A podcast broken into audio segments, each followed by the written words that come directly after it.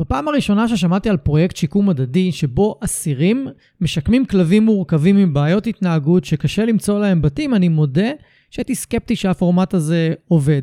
כי דוגרי, הייתי בטוח שגוף כמו השב"ס יגייס מאלפים מסורתיים לפרויקט כזה ולא יהיה פתוח בכלל למאלפי פורס פרי. אז יצאתי לחקור. עכשיו, המחשבה הראשונה שעלתה לי לראש הייתה דווקא של תסכול. כי מה אם אכן הפרויקט מנוהל על ידי מאלפים שמלמדים אסירים שיושבים על אלימות, איך להשתמש בחנק, חשמל ודוקרנים על כלבים, ואת כל תיאוריות הדומיננטיות, ומלמדים אותם שיטות של כפייה וכוחנות, והפחדה ואיומים, ויושבים שם אסירים ש...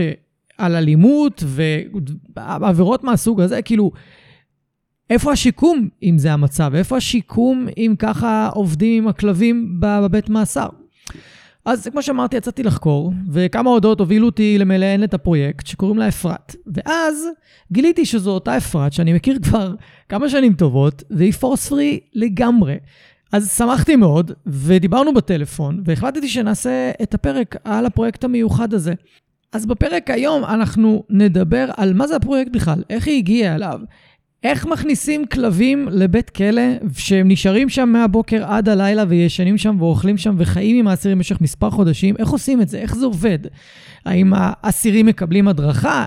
מישהו מלווה אותם? הם לומדים כלבנות? איך הדבר הזה עובד? והאמת, שזה עובד מדהים, וזה נשמע מדהים, וזה מצחיק שאמרתי באמצע הפרק לאפרת, תקשיבי, ככה צריך ל- ל- ללמד מאלפים להיות מאלפים, ככה קורסי אילוף צריכים להיות. זה כאילו הפנטזיה שאנחנו, שאני לפחות רואה בראש שלי. ותוך כדי הפרק אנחנו משתפים מה אסירים לומדים, ואיך זה משפיע עליהם, ואיך תהליך האילוף והעבודה עם כלבים שהם תוקפניים בעצמם וחרדתיים, איך זה משפיע על האסירים וגורם להם לראות את הכלבים שלהם, ואיך זה משפיע על מערכת היחסים עם המשפחה שלהם. ומה זה גורם להם לראות על עצמם.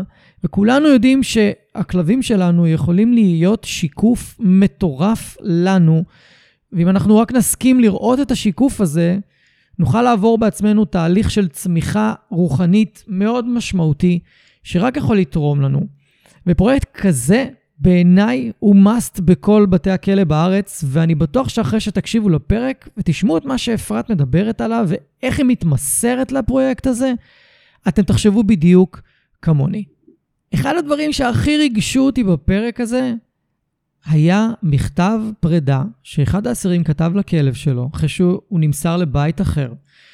אגיד לכם את האמת, אני פשוט התחלתי לדמוע וחשבתי על רוני שלי, חשבתי על כלבים אחרים שאני מכיר, ועל איזה קשר עמוק נוצר בין האסיר הזה לכלב, שהוא כותב לו מכתב פרידה יפה כל כך. אנחנו נקריא לכם את המכתב הזה במהלך הפרק, שתוכלו גם אתם להתרגש ולחוות עד כמה עומק יש בפרויקט הזה.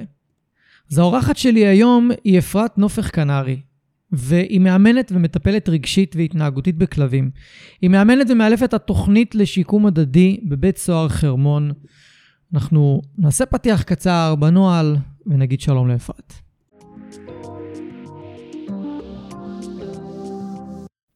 ברוכים הבאים לפודקאסט מחשבות של כלב. שמי גיא תיכון, ואני עוזר לבעלי כלבים להתגבר על בעיות התנהגות מורכבות עם הכלבים שלהם בשיטות המבוססות על תגמולים וחיזוקים בלבד. אני מאמין שחשוב לגדל ולאלף כלבים כיום בראייה הוליסטית, ולא מספיק לגדל אותם בראייה התנהגותית בלבד. אני מעביר תהליכי ליווי אישיים, סדנאות וקורסים דיגיטליים לבעלי כלבים וגם למאלפים שמחפשים להתפתח ולצמוח. בכל יום שישי יעלה פרק חדש בנושא מרתק, דרכו אלמד אתכם להבין כלבים ברמה עמוקה יותר, מה שיסייע לכם לשפר את הקשר איתם ולחיות בצורה הכי טובה ביחד. אם אתם נהנים מהתוכן, אשמח שתשתפו אנשים אחרים שמגדלים כלבים וגם הם יוכלו ליהנות מהפודקאסט. תודה שאתם מקדישים לי מזמנכם, המשך פתיח קצר ומתחילים.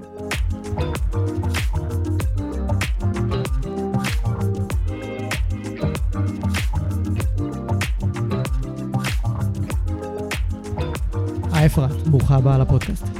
אהלן. כשאני שמעתי על הפרויקט אה, שיקום הדדי, שהגעתי אליו ככה במקרה, איזשהו מאלף שאל אם אני מכיר את הפרויקט, אם עובדים שם פורס פרי, ואמרתי לו, אין לי מושג, אני לא יודע, אני מודה אפילו שבהתחלה אמרתי לעצמי, אני בספק, כאילו לא האמנתי שפורס פרי ייכנס לתוך בתי כלא, ומצאתי שאת האחראית על הפרויקט הזה. ואת מנחה אותו, אמרתי, אוקיי, זה חייב להיות פורס פרי. ואמרתי, נשאל אותך. ואז תוך כדי שיחה הבנתי שהפרויקט הזה הוא פשוט מרתק. וחשוב שעוד אנשים יכירו ועוד אנשים ישמעו עליו. אז אני אשמח שבכמה מילים תספרי על הפרויקט, איך הגעת אליו, ככה, שאנשים יכירו אותו יותר לעומק.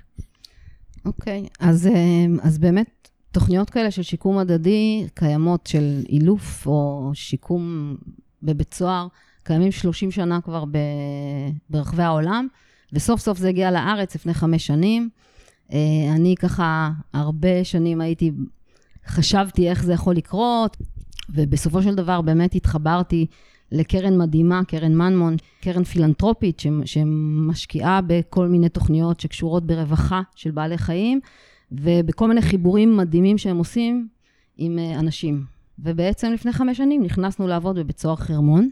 העיקרון המנחה אותנו זה שהשיקום הוא הדדי. זאת אומרת שזה לא שאסירים שמשקמים כלבים, או שמשתקמים באמצעות כלבים, רגע, אבל בואי נגיד מה קורה בפרויקט לפני. לוקחים כלבים ממקום מסוים okay, אוקיי, ושמים בסדר. אותו... בסדר. רציתי לדבר על העיקרון קודם, אבל uh, בסדר, אז רק שאני לא אשכח את זה אחר כך. כן, אין בעיה. Uh, אז בעצם בפועל מה שאנחנו עושים, אנחנו לוקחים כלבים, פעם ב, בין ארבעה חודשים, חצי שנה, לוקחים כל, כלבים נטושים מ"תנו לחיות לחיות". בעצם התוכנית היא שיתוף פעולה של "תנו לחיות לחיות" עם uh, שירות בתי הסוהר. אז אנחנו אוספים מהם כלבים, ובעצם הם נכנסים אלינו, מוצמדים לאסיר. חשוב להבין שאין לנו כלבייה. אין לנו כלבייה, אנחנו לא מכניסים את הכלב לכלבייה ומדי פעם האסיר בא ועושה איתו איזה... לא, הוא נכנס, הוא חי איתו בחדר. יש לנו אמנם אה, כלבי הטסה ל, ללילה, אבל הכלבים לגמרי נמצאים אה, עם האסירים, יש להם אה, מרחב כזה שלכל חמישה חדרים יש סלון ו, וטלוויזיה, ו... אה, מאוד מאוד מדמם בית. אז בעצם הכלבים נכנסים לבית ומוצמדים לבן אדם אחד.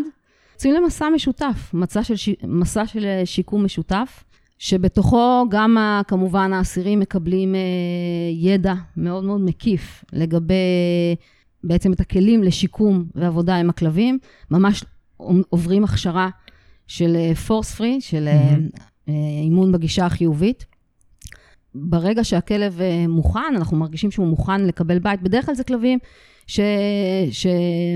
שהסיכוי שהם היו מוצאים בית, או שהם היו מחזיקים בבית אחר כך, הוא מאוד נמוך. אחרי התקופה של העבודה איתם, אז הם מגיעים למצב שהם ממש, אנחנו מרגישים שהם מתאימים לבית, אנחנו מכירים אותם נורא נורא טוב, ואנחנו בעצם מתאימים להם משפחה, שגם השלב הזה של להתאים למשפחה הנכונה, זה, הוא נורא נורא קריטי. Mm-hmm. ויש לנו את הפריבילגיה, כי בגלל שאנחנו מכירים את הכלבים כל כך לעומק, אז גם חלק, מה, אה, חלק מהתוכנית שהאסירים עצמם כותבים לכלבים, התוכנית השיקומית, זה איזה משפחה תתאים לו, איזה מרחב, איזה סביבה תתאים לכלב הזה.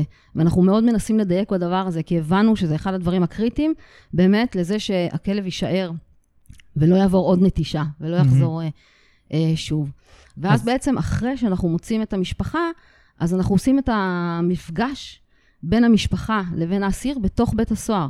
המשפחה נכנסת לבית הסוהר, האסיר, או המטפל, אני אקרא לו המטפל בכלב, בסדר?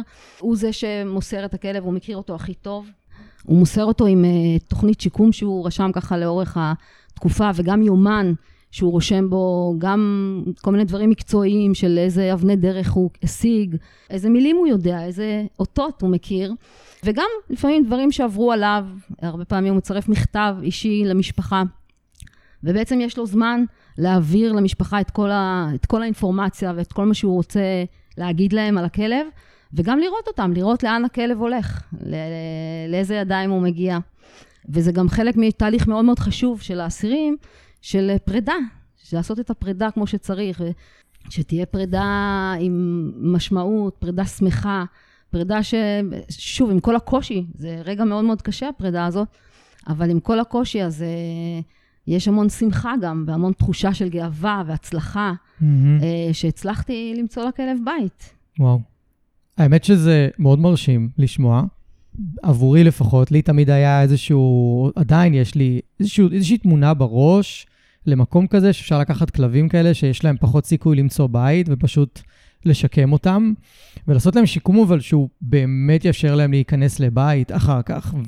הרבה פעמים השיקומים, או היכולת שלנו לעבוד בכלביות היא מאוד נמוכה. זה לא כמו בארצות הברית, ששם יש להם מאלפים הרבה פעמים אה, בתוך, בתוך הפסיליטי עצמו.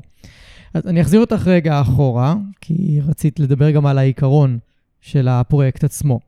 אז מה בעצם עומד מאחורי הפרויקט הזה? למה, למה הוא בעינייך כזה חשוב, ואיך הוא תורם לאסירים נגיד? אני אגיד ששוב, אני חושבת שהדבר הכי משמעותי זה שברגע שהגישה היא הגישה ההדדית, mm-hmm. זה אומר שבעצם אף אחד משני הצדדים פה, אין, אין לו איזו עליונות על הצד mm-hmm. השני. יש פה אה, יחסים שווים, אנחנו מתעסקים פה בסופו של דבר ביחסים. יחסים שווים שלא מבוססים על שליטה ולא מבוססים על כפייה. מבוססים על כבוד ועל אמון, וכל אחד מהצדדים הוא מטפל ומטופל בו זמנית. Mm-hmm. ומראש נקודת המוצא היא שאנחנו מתייחסים אל, לשני הצדדים במשוואה הזאת כסובייקטים עם אה, אישיות, עם צרכים, עם רצונות, עם העדפות, וזאת נקודת המוצא. אני חושבת שכבר מפה, אז גם ברור שנגזר גישת האימון, הנושא של הפורספיה, הנושא הזה שבאמת אנחנו אה, באופן באמת קיצוני, לא עושים שימוש בכוח, ב, ב, זה בכלל לא אופציה. זה בכלל לא אופציה על השולחן. Mm-hmm. ובטח בסביבה כזאת, שיש גם הרבה אנשים שיושבים על עבירות שקשורות באלימות, בתוקפנות, mm-hmm. אז 아, זה... אה, זה ממש משמעותי. זה, זה לגמרי לא על, על השולחן. זאת אומרת, זה לא איזו אופציה של אם, אם ניסית וזה לא עבד, אז יאללה. זה לא נמצא שם.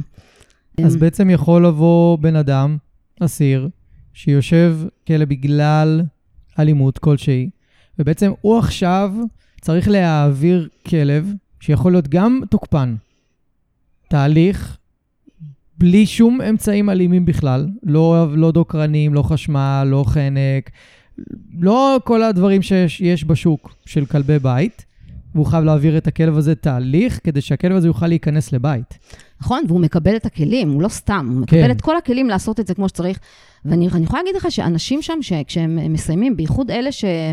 לא, גם אלה שבעבר השתמשו בכל הדברים האלה, וגם אלה שלגמרי אה, מגיעים כזה דף אה, חלק, הם לא מבינים בכלל למה האופציה הזאת קיימת. בטח אחרי כל כך הרבה, תקופה כל כך ארוכה, שהם רואים כאלה הישגים וכאלה תוצאות מטורפות עם הגישה שלנו, mm-hmm. ומבינים כל כך לעומק כמה נזק ואיזה מחיר אנחנו משלמים על השימוש בדברים האלה. Mm-hmm. אז הם בעצמם, אפילו היו אסירים שככה פגשנו בכל מיני מפגשי בוגרים כאלה, שאמרו לי, תקשיבי, אפרת, אני הולך ברחוב ומוצא את עצמי מעיר לאנשים, למה אתה צריך רצועת חנק? למה עכשיו כאילו תיקנת את הכלב?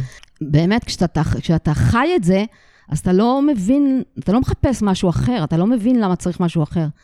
ואני חושבת שזה הדבר הכי משמעותי. תחשוב שאנשים, בטח אנשים שהעבירות שלהם קשורות בתוקפנות, באלימות, הם פתאום אה, מוצאים את עצמם ברמה היומיומית, לא ברמה התיאורטית. מוצאים את עצמם אה, כאילו, אוקיי, הכלב לא בא אליי, הוא לא יוצא מה, מהתא, אני קורא לו, אוקיי, אז אני צריך, זה ממש ביו-פידבק כזה של, כנראה שהעמידה שלי, הקול, הדרך שאני קורא לו, כנראה שזה, שאני משדר תוקפנות. כי אחרת הוא היה בא אליי, ואז mm-hmm. במקום הוא עושה את ה... אוקיי, אז אני צריך להתכופף, אוקיי, אני צריך לדבר יותר בשקט, אני צריך להזמין אותו. זאת אומרת, זה ממש, במקום אתה עושה את ההתאמות, ואתה מבין שמעבר לזה שמדברים על הדברים, מתרגלים אותם, עושים אותם, ורואים איך מגיעים התוצאות. כן. בטח עם כלבים שהם חרדתיים, ושהם uh, הרבה פעמים גם תוקפנים, אבל uh, תמיד זה יושב על איזשהו, uh, על איזושהי חר, חרדה, או, או, או חוסר פחד, ביטחון, כן. או פחד.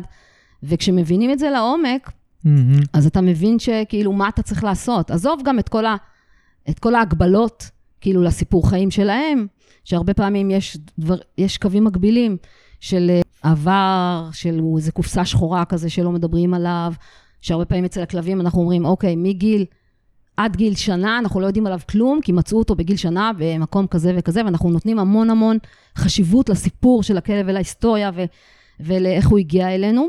הרבה פעמים גם אצלם יש כל מיני סיפורים של, של חוויות, של נטישה, של אה, הזנחה. כן. אה, והרבה הזנחה פעמים... הזנחה זה המילה שעלתה נכון, לי ממש חזק. נכון, והרבה פעמים זה גם, זה כאילו לשני הכיוונים, הרבה פעמים זה גם נותן להם אפשרות אה, לראות אצל הכלב, אוקיי, אני מבין למה הוא מתנהג ככה, אני מבין למה הוא נכנס לפה עכשיו והוא רועד ולא נותן בי אימון. אני יכול להבין את זה גם ממה שאני מכיר את עצמי. אה, וגם להפך.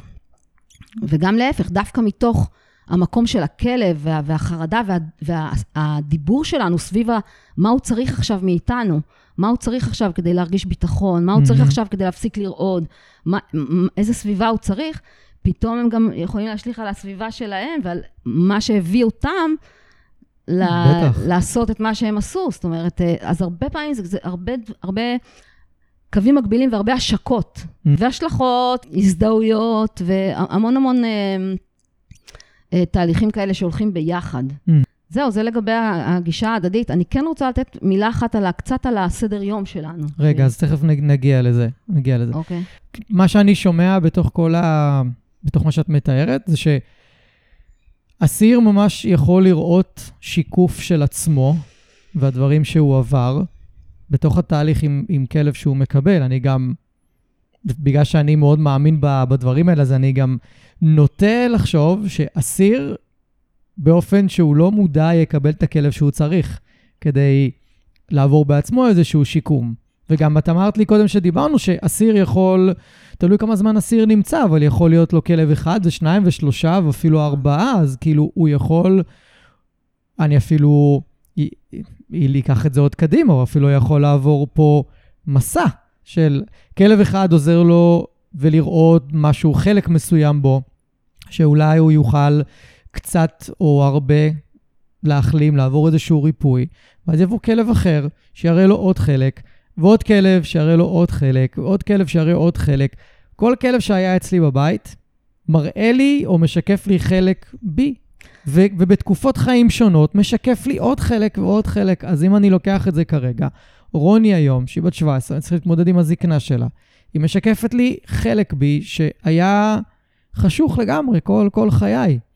וידעתי את זה בפנים בפנים, ידעתי את זה, אבל לא התמודדתי איתו, והנה היא מכריחה אותי להתמודד איתו, ראש בראש. אני לא יכול להתחמק מזה. וזה מדהים, אז אני אומר, אסיר נמצא מקל ב-24-7, זה כמו אצלנו, אבל ובא עם רקע מאוד מאוד מורכב. זה, זה ממש דרך עבור אסיר להשתקם. זה כאילו, מטורף. כאילו, אחת הדרכים. זה מטורף, בגלל זה אני כל כך מאמינה בזה, ובגלל זה אני חושבת שזה מופלא, שזה באמת אה, דבר מופלא, וקורים דברים מופלאים יום-יום. Mm-hmm. אבל אני כן מתחברת למה שאתה אמרת, שכל אחד מקבל את מה שהוא צריך, זה ממש ככה. זאת אומרת, מה שלפעמים, הרבה פעמים אנחנו עושים בחירה, אנחנו, אתה יודע, אנחנו מכירים קצת את הכלבים שהבאנו, רואים איזה אנשים פנויים יש לנו, ועושים התאמות, ומנסים לחשוב על כל האספקטים וזה. ולפעמים גם אין ברירה. כן. פשוט מישהו עוזב ומישהו צריך לקחת כלב, ולכאורה כאילו אנחנו חושבים שאולי אין פה התאמה. תמיד בסוף זה מתאים. Mm-hmm. תמיד זה ממלא איזשהו צורך, תמיד זה מלמד משהו. תמיד אנחנו אומרים, וואו, איזה חיבור מטורף, לא יכולנו לתת לו כלב אחר. Mm-hmm. כאילו, וגם הם אומרים, איך, איך ידעתם לתת לי את הכלב הזה? איך ידעתם לתת דווקא אותו שיעשה לי את השיעור המטורף הזה? זה לא ייאמן. באחד הסרטונים שיש לפרויקט הזה ברשת, שומעים אסיר מדבר על זה שיש לו שני ילדים בבית, שהם נולדו כשהוא נמצא עדיין במאסר, והוא לא, הוא בעצם לא היה בבית איתם אף פעם. והוא מספר על מערכת היחסים שלו עם, ה, עם הכלב, שהוא מאמן אותו. ואפשר לראות ולשמוע, יותר נכון, דרך מה שהוא מתאר, איך מערכת היחסים עם הכלב והתהליך שהוא עובר עם הכלב הולך לעזור לו להיות הורה יותר טוב כשהוא יצא החוצה. ממש שומעים את זה בקול שלו, כי הוא מדבר אל הכלב ואומר, אני כרגע רואה אותו כמו הילדים שלי. לגמרי, ואתה רואה את זה הרבה. אתה רואה גם, גם מקרים כאלה וגם מקרים של אנשים שלא מזמן, בא אליי אסיר ואמר לי, את יודעת, אפרת, אני בבית לא הייתי מטפל בילדים שלי בכלל. אשתי הייתה mm-hmm. עושה את זה. Mm-hmm. ופתאום עכשיו, כשאני מטפל בכלב, אז לא רק שאני כאילו רואה כמה זה חשוב, ו- ושאני מסוגל לעשות את זה. וממש בא לי כבר לצאת לחופש ולטפל בילדים. מדהים. כאילו, ממש לא מזמן. כאילו זה טרנספורמציה. לגמרי, לגמרי, וזה כל הזמן משליך, גם לפעמים אחרי שיעור כאילו הכי תיאורטי, על uh, תקשורת, על uh, צרכים של הכלבים, כאילו תיאור, שיעור הכי הכי כאילו בתיאוריה, כן. אנשים ניגשים אליי ואומרים לי, וואי, הייתי חייב להתקשר לבת שלי אה, ולשאול אותה מה... פתאום נפל להם איזה אסימון. מה היא צריכה ממני? Mm. כאילו, כל הזמן חשבתי שיש לה הכל, ומותגים והכל. כאילו, אף פעם לא שאלתי אותה מה, מה היא צריכה ממני, מה, Mm. איך אני יכול... אתה יודע, אז. כל מיני דברים כאלה ש... או בן אדם שיוצא לחופשה בבית, ו... ואומר לי, וואלה, מהבית חשבתי על הכלב שלי, איך הוא מסתדר עם מי שמחליף אותי, פתאום החזרה מהבית סוהר, ושמישהו שמח לראות אותך. גדול. כשאתה חוזר לבית סוהר, יש מישהו שממש שמח לראות אותך. ומישהו שאני יכול לשבת איתו בחדר ולהתלטף איתו ולהתחבק איתו, ואיש סוד כזה, שבית סוהר זה דבר מאוד מהמם. מבוקש. כן. אז לפני שאולי עולים לאנשים כל מיני אסוציאציות, מה, לוקחים כלבים, שמים אותם בבית סוהר עם אנשים, מה התנאים של הכלבים שם? אני חושבת שזה באמת פלטפורמה אולי אידיאלית לשיקום של כלבים.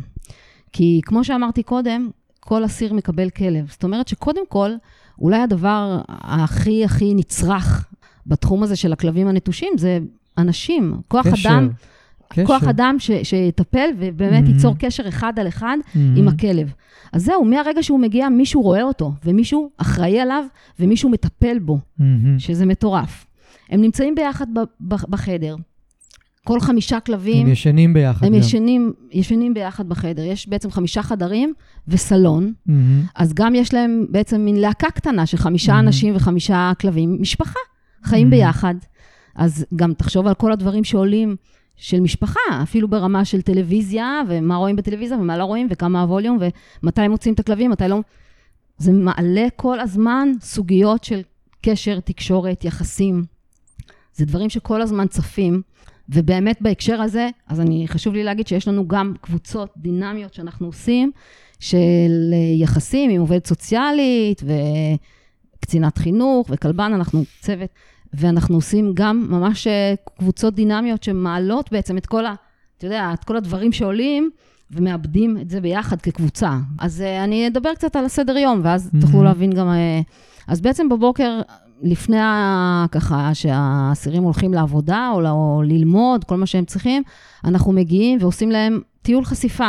זאת אומרת, טיול בוקר, הולכים ברחבי הבית סוהר, זה Mhm. מדהים, אפשר ללכת ברחבי הבית סוהר ולראות אסירים שהולכים עם כלבים ועם פאוצ'ים וקליקרים, גדול. ואנשים אחרים שעוצרים אותם ושואלים אם אפשר, אה, הם כבר יודעים לשאול, מהמם. אם אפשר ללטף אותו, ואיך להזמין את הכלב, ולראות אם, האם הוא מעוניין כאילו אסירים שילטפו אותה. אחרים שלא קשורים לפרויקט. אסירים אחרים, הם כבר יודעים, הם כבר, זה כל כך כבר מנטרות ש... מהמם. שהאסירים כבר, שהמטפלים של הכלבים כבר כל כך מסנגרים עליהם של אל תבוא מעליו, תקרא לו, זאת אומרת, כבר יש את החוקים ואת הנהלים של, של הבית סוהר, וכולם כבר, כאילו כולם שותפים לזה כבר כן, בבית סוהר, גם לכאורה מי שלא קשור. כן. אז בבוקר רואים ככה תנועה של הליכה לאורך הבית סוהר, ובעצם כשאנחנו מסיימים את זה, אז כל אחד הולך לעיסוקיו אה, עד הצהריים, שזה אומר חלק מהאנשים הולכים ללמוד, לסיים אה, שנות לימוד או בגרות אה, או תואר, וחלקם הולכים לעבוד במפעלים כדי להרוויח קצת כסף. אז אה, לחלק מהדברים הכלבים יכולים להצטרף אליהם, למשל, אה, לחינוך, ללמוד בכיתה, אם זה מתאפשר, ואם כל התלמידים שם סבבה עם זה, אז הכלב יכול להרוויח עוד חשיפה, לשבת בכיתה. אה, ואלה שלא הולכים, אז בעצם הם נשארים בבניין. יש לנו, זה בניין גדול עם בעצם ארבעה שרוולים, בכל שרוול חמישה חדרים וסלון, ו, ומאחורה ממש אה, עשינו ממש חצר מותאמת, אה, חצר גדולה להרצה של הכלבים, ובעצם אנחנו מייצרים במשך, הש- במשך היום אה, הרצות של הכלבים בקבוצות של כלבים שמתאימים ואוהבים וכיף להם לרוץ ולשחק ביחד.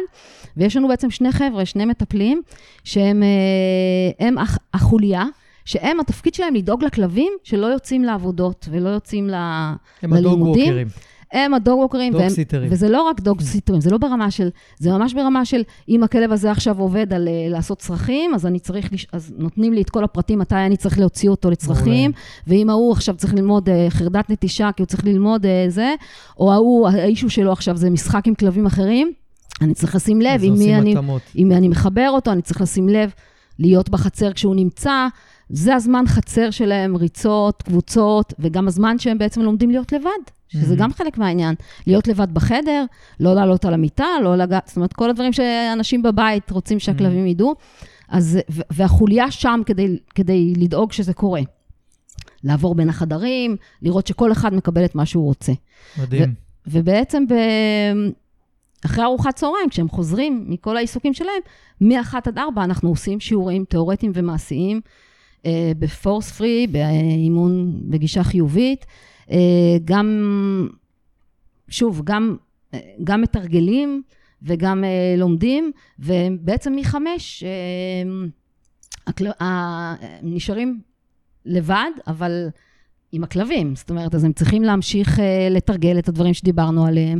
וזה גם לא רק לתרגל, זה בפועל זה להתנהל. לחיות זה, לחיות לחיות איתם, זה, בדיוק. כן. זה להכניס אותם לחדר, להוציא אותם מהחדר, אה, להוציא לסלון, לא להוציא לסלון, להוציא החוצה לחצר, ובכל אינטראקציה כזאת, זאת אינטראקציה של למידה לכולם, גם לכלבים וגם Mhm. לאנשים. אז זה בעצם כל הזמן, תחשוב כמה, כמה ניסיון יש להם בעבודה עם כלבים שונים ועם אה, קשיים שונים, אתגרים שונים.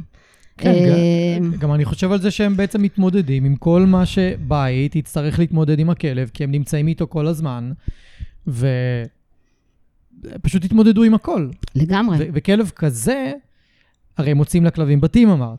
וכלב כזה, אחרי שיקום כזה, ותהליך כזה, יכול, זאת אומרת, הסיכוי שלו למצוא בית ולהתאקלם בבית בצורה מלאה הוא הרבה יותר גבוה, מאשר כלב שיוצא ישר מכלבייה. נכון, אני. חושבת שגם האספקט הזה של האחד על אחד, של הקשר ש... עזוב, הוא, הוא יוצא עם ארגז כלים של קשר מיטיב. הוא יודע מה זה קשר מיטיב. הוא יודע מה זה לסמוך על בן אדם. מהמם. מה זה לתת אמון, שאולי, אני חושבת שזה הדבר הכי חשוב, הביטחון העצמי שלו, זה הדבר הכי חשוב. כאילו, מה, שב ארצה, זה שטויות, ביום אחד, כאילו. זהו, אבל- זה, זה משהו שנורא חשוב להת, להתמקד בו. זאת אומרת, מה שהם לומדים זה לא השב ארצה, זה, הם, לא. לא, הם לומדים את זה, אבל זה לא העיקר. את ציינת מקודם, יש להם שלוש שעות לימוד ביום? ביום, כן, כל יום. כן. כאילו מראשון עד חמישי. כן. במשך ארבעה חודשים. שזה די מקביל לקורס אילוף כמעט של שמונה חודשים. קורס אילוף הם לומדים פעמיים בשבוע. בערך שלוש-ארבע שעות כל, כל פעם. זה אפילו מבחינה- יותר, כי אנחנו, אנחנו שעות. עושים פעמיים, שני מחזורים כזה, אנחנו מעדיפים שכל אחד יעשה. זאת אומרת שבעצם יש להם מעל, סביב ה-500-600 שעות אקדמיות וואו. ל- לקורס כזה. אה, ככה זה צריך להיות באמת. נכון, נכון. לימודי אילוף. כאילו, אתם, את לקחת, את יצרת פה מודל הרבה יותר מוצלח ממה שקיים בשוק של מאלפים. כן, ותחשוב ש... שוב, בסופו של דבר, למה זו פלטפורמה מושלמת? כי גם הכוח אדם הזה, הוא, זה כוח אדם, זאת אומרת, כולם הוא מרוויחים. נמצא שם, הוא לא הוא הולך לשום נמצא מקום. שם, הוא נמצא שם, כן. בדיוק. אין לו ברירה. לא- אין לו ברירה, אבל הוא מרוויח מזה בגדול. כן. אז כאילו באמת יש פה איזה... כולם מרוויחים מכל הכיוונים. מעבר לכוח אדם ולקשר שהם יוצרים, שזה באמת היתרון הכי גדול שיש פה בפלטפורמה הזאת, אז גם כאילו מה שאמור להיות כאילו חסרונות של בית סוהר, בשביל הופך ליתרונות. זה הופך להיות ליתרונות בתוכנית של השיקום של הכלבים, כי דווקא הסדר והשעות הקבועות, מהמם. וספירות בשעות קבועות, מהמם. זה גורם לסביבה מאוד מאוד צפויה לכלבים, שהם מקבלים בה הרבה הרבה ביטחון, הם יודעים מה הולך לקרות, הם יודעים בדיוק מתי, ותאמין לי שזה קורה. זאת אומרת, כן. זה לא, זה ברמה של יש שעות קבועות, ספירות בשעות קבועות, יציאות בשעות קבועות, חזרות בשעות קבועות, שיעורים בשעות קבועות, אפילו צפירות, אה, לא משנה, אבל הם כבר יודעים לצפות. הם מהמם. יודעים אה, לצפות למה שהולך לקרות, זה נותן להם המון המון ביטחון.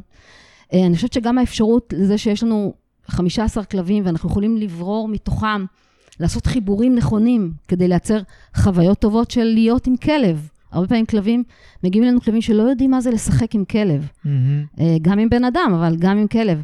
ואז יש לי בעצם מבחר של כלבים שאנחנו יכולים להתאים אותם כדי לייצר חוויה טובה, חוויה נעימה, חוויה של משחק. אה, אז זה, זה הרבה הרבה אה, בעצם אספקטים שמביאים באמת לאיזושהי סביבה שהיא כמעט אידיאלית לשיקום. אה, בוא נגיד שאם היה לי אה, עוד אפשרות לחשיפה, זה היה מושלם מבחינתי.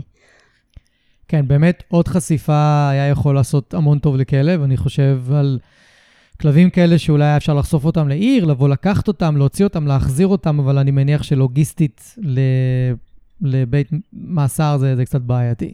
כן, זה, בוא נגיד שכרגע זה פחות מתאפשר. אני הכל כן. תמיד אה, אופטימית, שהכל בסוף יקרה.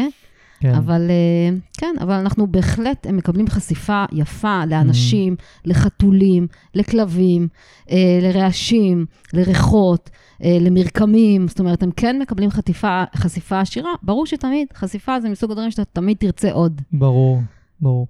ובואי נדבר קצת על אה, תהליך הפרידה מהכלבים. איך בעצם אחרי ארבעה חודשים הם נפרדים מהכלב, נכון? כן, ארבעה חודשים. אם הכלב צריך יותר, אז גם יותר. אה, אז הכלב יכול להישאר? כן. מה, לעוד מחזור? לא, או אם הוא צריך עוד חודש, הוא ייקח mm. עוד חודש. אם הוא צריך עוד חודשיים, הוא... ניתן לו עוד חודשיים. אנחנו תופרים לכל כלב את תוכנית השיקום שמתאימה לו. הבנתי, אוקיי. Okay. אה, וזה גם פונקציה, דרך אגב, של uh, האם אנחנו מוצאים בית לכלב. לפעמים כלב יישאר שנה גם כי mm. פשוט לא מוצאים לו בית. הבנתי. אז זאת אומרת, זה לא שבסוף המחזור מחזירים את הכלב לא. לכלבייה, אלא הוא נשאר. הוא נשאר. אוקיי, אנחנו מוצאים מדהים. להם בתים. ואת ציינת מקודם, וגם בשיחה בינינו, שהאסירים כותבים מכתב. הם יכולים לכתוב או לכלב או למשפחה, זאת אומרת, הם יכולים לבחור. נכון? נכון, כן. אני אשמח שנקריא מכתב שאחד האסירים כתב. אני אקריא, אני רק אשנה את השמות, כן. אבל אה, אני אקריא. טוב. לחברתי היקרה, סנדי. אף פעם לא חשבתי שאצטרך או ארצה לפנות לבעל חיים במכתב ולהסביר בו את רגשותיי, אבל שמח אני על כך שזה קרה. תודה לך, סנדי יקירתי, על כך שהפכת תקופה קשה בחיי למשמעותית וליפה בעבורי. תקופה בה עמדת לצידי וגרמת לי דרך עינייך החכמות לחוש בתחושת חברות עמוקה, שלהפתעתי הרבה נוצרה בינינו. הוא באמת הופתע, mm-hmm. הוא באמת הופתע. תחושה שלא חשתי כמוה עד כה. לא האמנתי שכלב יכול להפוך לחבר נאמן, חבר נפש אמיתי, ששלומו יעמוד קודם לצרוכ... לצרכיי האישיים. סנדי יקירתי, התחברתי אלייך עד עומק נשמתי, וקשה לי מאוד להיפרד ממך. הפכת לחלק בלתי נפרד ממני ומחיי, אתגעגע אלייך מאוד, אתגעגע לטיולים משותפים שלנו יחד, בהם נוכחותך הרגיעה אותי והעניקה לי תחושת חופש. אתגעגע למבט עינייך החכמות, דרכן הרגשתי את אהבתך אליי, ואהבה זו מילאה את ליבי. אהבה בה הייתי זקוק כל כך בתקופה קשה הזאת בחיים שלי. תודה לך, סנדי, שהפכת אותי לאדם טוב יותר, ובטוח אני שתוכלי להפוך גם את משפחתך החדשה למאושרת יותר, בנוכחותך בלבד, כפי שעשית איתי. ולמשפחתך החדשה, אאחל רק טוב בחיים, ואבקש מהם שיטפלו בך וימלאו את כל צורכייך, שהם כה מעטים לעומת האהבה הרבה שתעניקי להם. טפלו בה בבקשה. אבקש מכם בכל לשון, תעניקו לה את אהבתכם, ובתמורה תקבלו ממנה כל כך הרבה.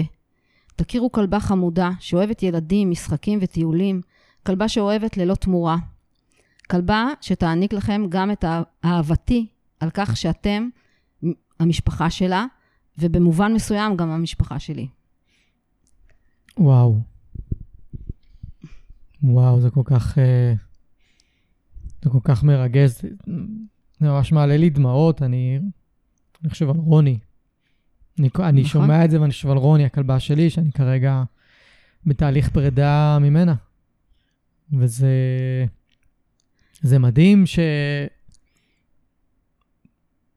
זה מדהים שהדבר הזה קיים. נכון. כאילו ממש מכניס, הכניס לבן אדם עוד מימד לחיים שלו שלא היה שם קודם.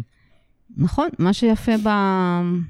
אני חושבת שמה שכל כך חזק במכתב הזה, זה שהוא נורא מדגיש את זה, שמה שהיה כאן בינינו עכשיו, בחודשים האלה, זה לא הולך עכשיו, זהו. כאילו, היה, נגמר, נפרדים.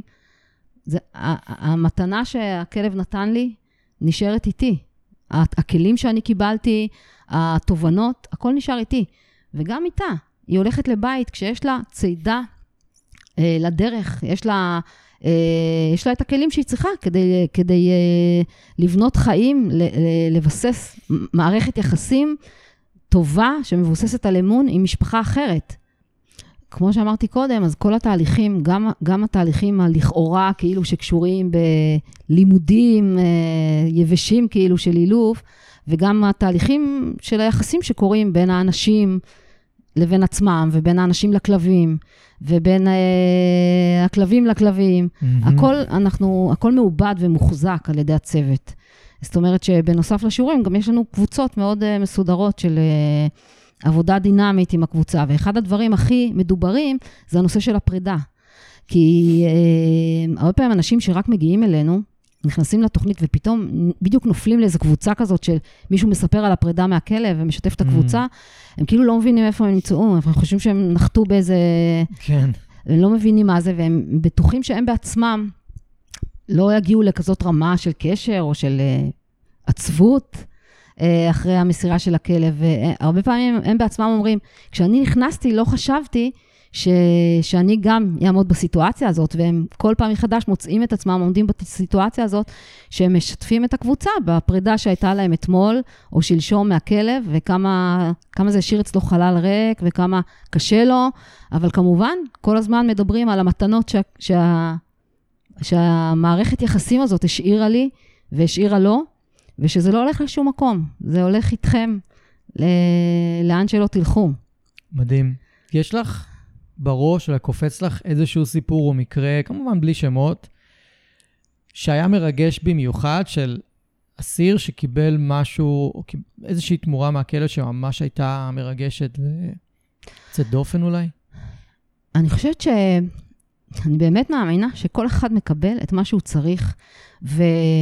ואתה יודע, הרבה פעמים אנחנו מדברים כאלה במילים נורא גדולות של שיקום, טיפול, אה, לפעמים זה דברים ממש קטנים, ברמה של מישהו ש... שזה מפיג לו את הבדידות, שזה מאפשר לו לא להיות בודד בתקופה הזאת. ברור שזה עושה עוד דברים, אבל... אמ, אמ, אני יכולה כן לתת דוגמה אה, לבן אדם שכן, אה, בעצם העבירה שלו קשורה באלימות מאוד קשה. Mm-hmm. ואחד הדברים שהוא ככה אמר לי בסוף ה... בסוף התהליך זה שזה פעם ראשונה בחיים שלו, שהוא מוצא את עצמו בקשר למישהו שמאוד יקר לליבו, שהוא לא פוגע בו. וואו. שזה מדהים. באמת. ואפשר לראות איזה כוח משמעותי יש לפורסרי פה, שכאילו לא כאילו, היא, היא, כל הגישה היא, היא גורמת לבן אדם בעצם לצאת מהדפוסים שהוא מכיר כל חייו, ולאמץ דפוסים אחרים ולראות שאפשר ויש גם דרך אחרת. לגמרי, לא רק שזה כאילו, לא רק שזה יתרון, אלא זה לא היה עובד אחרת. זאת אומרת, עם כל השפה, אנחנו בעצם לומדים פה שפה. שפה חדשה, גם הכלבים וגם האנשים, לומדים שפה אחרת, שפה שלא הכרנו.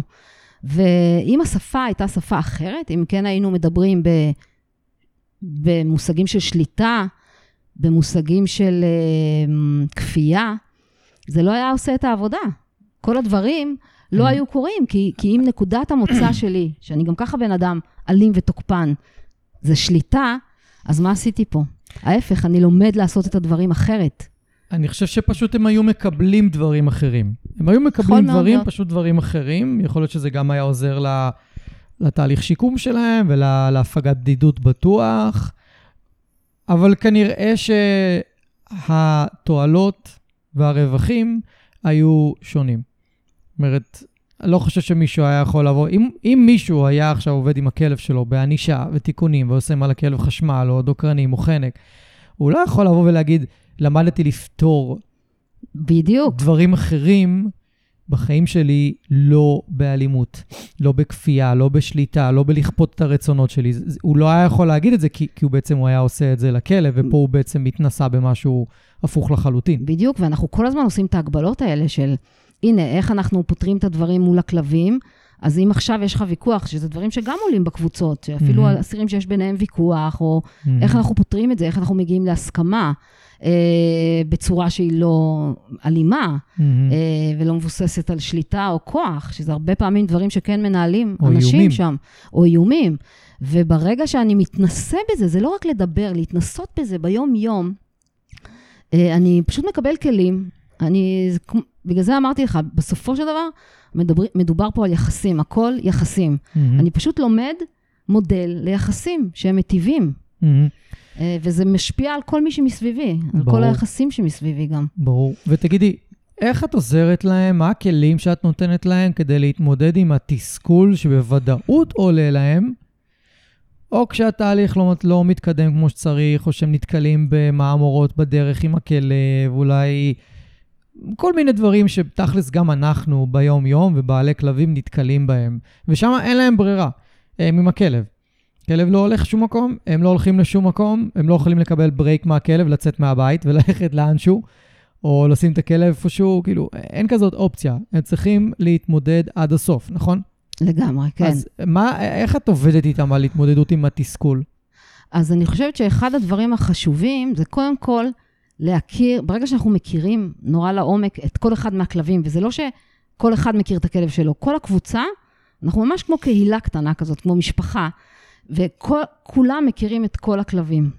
וברגע שאתה מכיר אותו לעומק ואתה מבין כאילו מה המקור להתנהלות שלו, או לדברים שמתסכלים אותי, ואני, כאילו הדגש זה איך אני יכול לעזור לו, אז הרבה פעמים זה נורא, נורא עוזר, כי במקום לקחת את זה לכיוון, למשל, דוגמה מאוד, אה, כאילו, שעולה הרבה, זה כלבים שהם מגיעים מאוד מאוד מפוחדים, עם חרדה מאוד גבוהה, אז הם נורא לא מתגמלים, נורא לא נותנים נכון. פידבק בהתחלה, בקשר.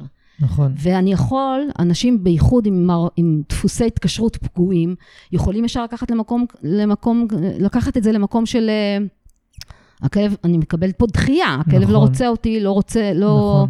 לא חוויית אה, דחייה מאוד משמעותית. אליי, חוויית כן. דחייה. וחוויות דחייה הרי אתה יכול לקחת למקום של, אוקיי, לא רוצה, לא צריך, וגם אפשר להגיד, אוקיי, אז מה אני צריך לעשות? אפשר גם לקחת את זה למקום של כעס. נכון, כעס, תסכול. חוויות אפשר, ילדות ישר קשות. ישר לקחת את זה למקומות של דחייה שלי, כן. וגם אפשר לה, כאילו להתעלות מעל זה, נכון. ולהגיד, אוקיי, אז מה, אז מה הוא צריך ממני בעצם? למה הוא מתנהג ככה? מה אני צריך לעשות כדי שהוא כן ייתן בי אמון, כדי שהוא כן ירצה ליצור איתי קשר? וזה ממש, זה ממש אימון ב, בלהתמודד עם חוויה של דחייה בצורה בריאה. אז את בעצם אה, לוקחת את הסיטואציה והופכת אותה, במקום שהבן אדם אה, אה, ינסה להבין, אוקיי, זאת אומרת, אולי בשלב הראשוני הוא יותר מתקדם, אבל בשלב הראשוני זה קודם כל תראה מה האחר צריך. בדיוק. לא... אל תתעסק בעצמך כל הזמן. צא מהתסכול של עצמך, כן. נכון, שזה אחד הדברים הכי חזקים. בכלל, עצם זה שאני בבית סוהר, ואני דואג למישהו אחר, אני לא דואג mm-hmm. לי, לעצמי. אני דואג למישהו אחר. אני קודם, הרבה פעמים אומרים, אני, דבר ראשון, אני קם בבוקר, ואני מסתכל מה עם הכלב שלי, אם הוא רוצה לצאת לעשות פיפי. אם הוא, לא יודעת מה, יש לו שלשול, אם הוא עשה, כאילו, לדאוג למישהו אחר, שזה כאילו קצת מדהים. לצאת מעצמך, שזה גם מאוד אופייני בבית סוהר, של להיות כאילו עסוק נורא בעצמך, וזה פתאום לראות את, את מה הוא צריך ממני, ולא ישר לקחת את זה לחוויות עבר של דחייה שלי. ו, וכאילו להגיב בדחייה בחזרה, אלא דווקא, ותחשוב כמה זה כוח גם, איזו תחושה של כוח, כוח לא במובן, אה, כן. כוח של וואלה, אני יכול לגרום לו להאמין באנשים, אני רק צריך mm-hmm. ללמוד ולה, ואני צריך מספיק סבלנות ולהראות mm-hmm. לו שיש לו... אה, שיש לו את היכולת. שיש לו את היכולת להיקשר לאנשים. ודבר נוסף בהקשר הזה, שהוא מאוד מאוד חשוב, זה שיש גם הרבה תמיכה של הקבוצה. זאת אומרת, אנחנו הרבה הרבה, חלק מהעניין המאוד מרכזי זה עבודה כקבוצה. אה, ולמשל, הרבה פעמים אני אומרת להם, אם אתה עכשיו מרגיש שאתה עובד עם הכלב, והכלב לא יודעת מה, לא רוצה להיכנס, או כן רוצה להיכנס, או לא נכנס לכלוב, ואתה מרגיש שאתה בעצמך מגיע לסף שלך, מעבר לסף שלך, mm-hmm. ואתה לא רוצה, אתה יודע שאתה לא רוצה, כי אתה כבר מזהה את זה על עצמך, mm-hmm. אז אתה יכול לבקש מחבר, תשמע, אני קח בבקשה, עזרה. לבקש עזרה, קח אותו בבקשה, אני כבר, אין לי סבלנות, mm-hmm. אני לא במקום טוב, בוא תעשה את זה אתה. והרבה פעמים הם תומכים אחד בשני. אפילו אומרים, הם אפילו ככה מתרגלים להעיר, אתה רוצה שאני אחליף אותך רגע? Mm, כי הם רואים. יפה. אז uh, כאילו, להיעזר, להיעזר בסביבה, להיעזר uh, במשפחה שמסביבך. אז הם גם לומדים משהו שלגברים מאוד מאוד מאוד קשה לעשות בימינו. לבקש עזרה. לבקש עזרה, לגמרי, כן. כל הגברים. באשר הם. זה אחד הדברים הכי קשים להם. הם, הם מרגישים מאוד בודדים, ואני חושב שדבר כזה הוא רווח ותועלת מאוד מאוד משמעותיים. נכון, בטח החשיבות שבלזהות על עצמך, מתי אתה מגיע מתי למצבים האלה. את העזרה, מתי אתה צריך נכון. את העזרה.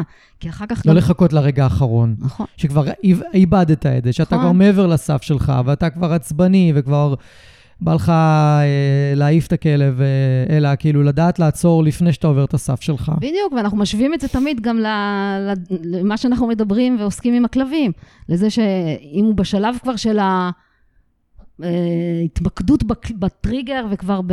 כבר, אז זה כבר מאוחר מדי. בוא, בוא תנסה לזהות את זה על עצמך כשאתה בשלב של החקירה, בשלב מהמם. שזיהית את הדברים, או קצת אחרי, אבל מהמם. שתוכל לחזור אחורה. כאילו, מהמם. ואני חושבת שככל שהם באמת מתנסים בזה יותר, אז הם מזהים את זה יותר מוקדם, גם על הכלבים, מהמם. ככל שאני מכיר יותר את השפת גוף שלו ואת הכלב, אז אני מזהה יותר מוקדם מתי הוא לקראת, מגיע לקראת הסף שלו, וגם על עצמי. לגמרי, לגמרי. אני חושב שאחד הדברים הכי קשים לגבר לזהות, זה מתי הוא מתקרב לסף. רוב הגברים יזהו כשהם מעבר לסף. רוב הגברים. במיוחד שזה קשור לכעס, תסכול ורגשות קשים, שבדרך כלל גם יבואו לידי ביטוי כלפי חוץ, במשהו שהוא יותר אלים, משהו שהוא יותר אה, פיזי. ו... ולהמון גברים מאוד מאוד קשה לזהות את, ה, את הסף הזה, ואת ה, שהם מתחילים להתקרב אליו. הייתי אומרת, אנשים, לא, לא יודעת אם רק גברים, נשים אבל הרבה יותר טובות בזה. אנשים באופן כללי, אה, הרבה פעמים מזהים על עצמם את הדברים מאוחר מדי, כן? כולנו, מה זה? כן, כולנו. אבל מהניסיון שלי, נשים יודעות uh, לזהות את כן? הסף, וגם הסף של נשים הוא בדרך כלל הרבה יותר uh, גבוה, במיוחד למה שקשור להכלה. אוקיי, נשים הרבה יותר מכילות מגברים, זה, זה ברור. ואצלנו, באמת, אני, אני אומר את זה מהנקודה של גבר, שבתור גברים אנחנו צריכים ללמד את עצמנו בחיינו הבוגרים, כי את רוב הגברים לא לימדו את הנקודה הזו כ- כילדים, לא לימדו אותנו. איך לזהות שאנחנו עומדים להתקרב לסף של כעס ותסכול, וזעם אפילו, זעם הכי חשוב לזהות, ולעצור את זה. והרבה פעמים לעצור את זה לבד זה מאוד קשה. וכשאת אומרת, וואלה, אני יכול לבקש עזרה מחבר, אני יכול לבקש עזרה ממנו, או שאפילו הם מזהים עליו שהוא צריך את העזרה. זה ענק. נכון, זה מדהים. זה, זה, זה ענק, כאילו, אני לא יודע כמה אתם מדברים על זה, אבל אני חושב שאם את תעלי את זה, אם, אתם, אם זה עולה או לא עולה, אבל שדבר כזה, להציף אותו למודעות מאוד מאוד חזקה, הוא, הוא פרייסלס, ממש. אלה, אלה הדברים שבאמת מדוברים כל מעולה, הזמן. מדהים. וגם, שוב, בגלל זה אני אומרת שהחוזק של התוכנית הזאת, זה בזה שלא רק מדברים על זה, לא יושבים במעגלים ומדברים, כן. גם עושים את זה, אבל בגלל שביום-יום הם מתנסים בזה כל הזמן. כל הזמן יש רגעים של תסכול, אתה כל הזמן נכון. עם כלב, כל הזמן יש רגעים של תסכול, של... ואז בעצם באמת מגיעים למצבים שעוזרים אחד לשני, יש המון שיתוף פעולה, המון אה, גם פתיחות בדיבור, מגיעים למ... Mm, ו... ובהחלט אנשים אחרים יכולים לזהות אחד על השני את הרגע של יאללה, בוא, בוא, תן לי את הכלב, אני, הכל בסדר, אני אכניס אותו, הכל. כן. וזה מדהים. האמת שיש להם יתרון שאין לרוב בעלי הכלבים, וזה תמיכה, זה איזושהי קהילה. ממש, קהילה, קבוצה תומכת, זה, זה די מדהים לשמוע על זה. לגמרי, ממש. הרבה פעמים אני אומרת להם, וואלה, אתם לא יודעים איזה הזדמנות פז זאת. Mm, זאת אומרת, עם כל הבאסה של בית סוהר ושל הנסיבות שהביאו אותנו לפה, איזה הזדמנות, איזה מתנה זה, האפשרות באמת לקבל את התמיכה הזאת מהקבוצה, בטח לצד המסע שהם עושים עם הכלבים. אה, אני חושבת שזאת מתנה גדולה מאוד לאנשים ולכלבים. כן, אני ממש מסכים, זו בהחלט מתנה מאוד גדולה, גם ככל שאת מדברת על זה יותר, אז אני רואה בראש שלי עוד מלא מקומות שזה יכול להתפתח. העבודה היא מאוד מאלפים, עבודה, הכל שאלה של כמה הפרויקט יכול בעצם קצת לצאת מחוץ לגבולות הבית מאסר. אני מניח שזה משהו שמדובר, ובטח, אה, אני בטוח שאת רוצה גם. אה, ומה שמעניין אותי לשאול זה, האם את רואה שיש לפרויקט הזה תועלות והשלכות מעבר לאסירים שאתם עובדים איתם, אולי על הבית מאסר עצמו, אולי על האסירים, על האנשי צוות? יש עוד דברים ש...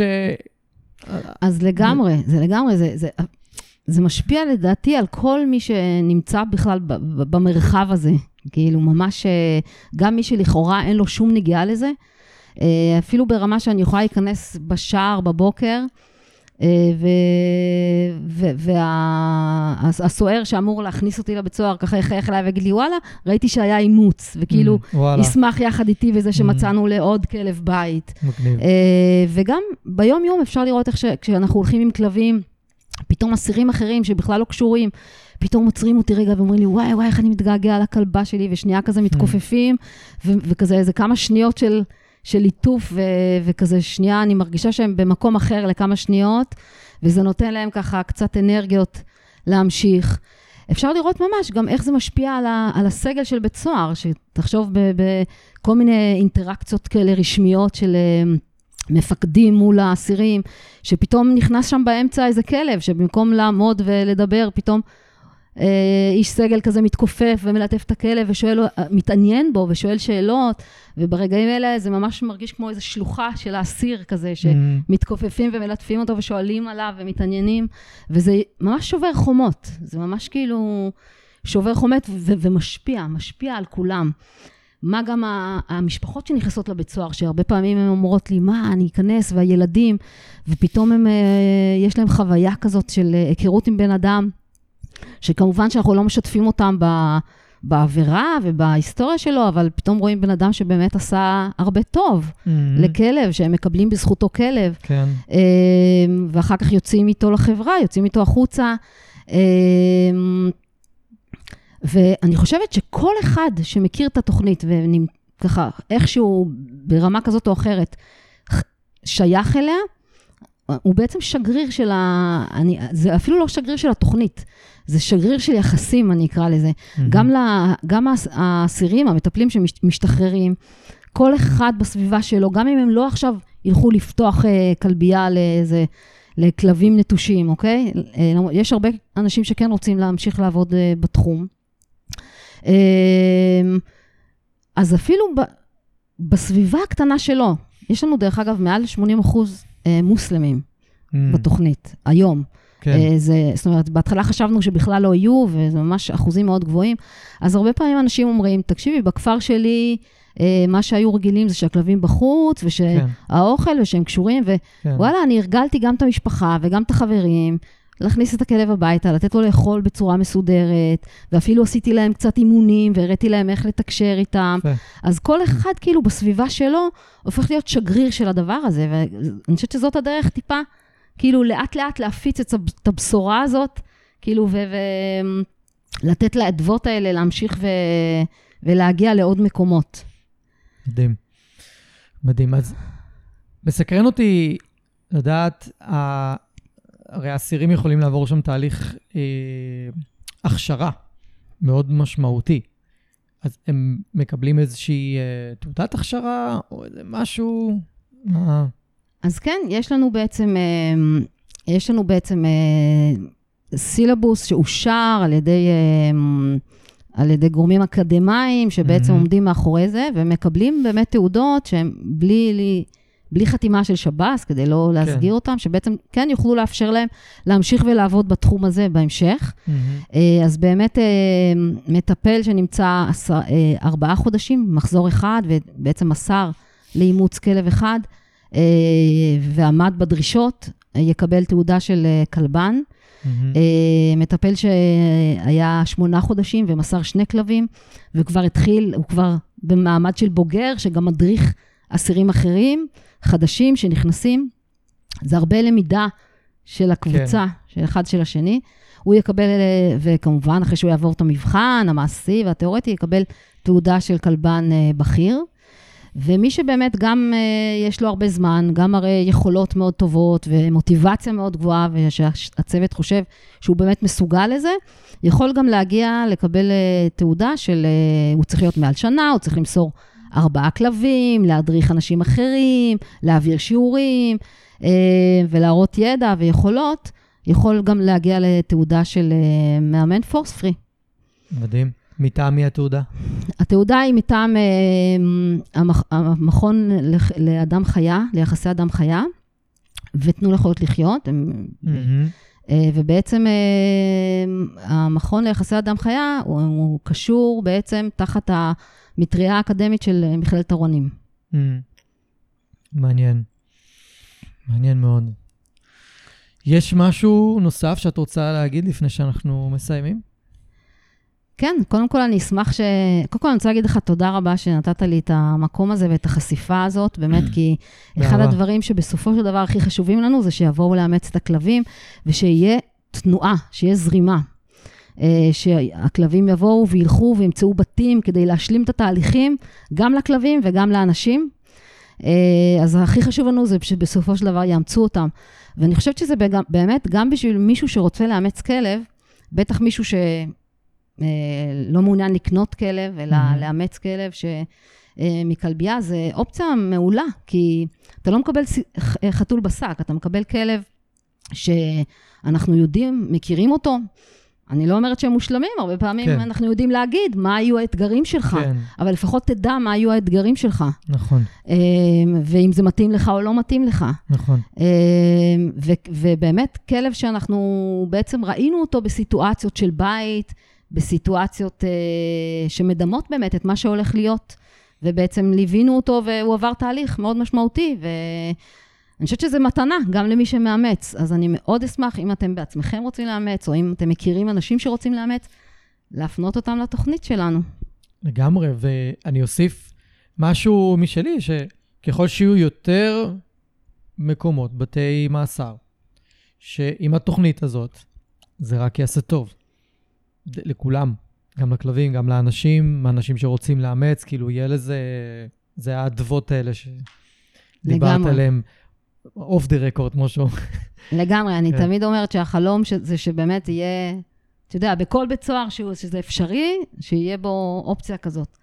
אה, כמה שיותר, כמה שיותר אנשים ירוויחו, כמה שיותר כלבים ירוויחו, ומשפחות שרוצות לאמץ. לגמרי, לגמרי.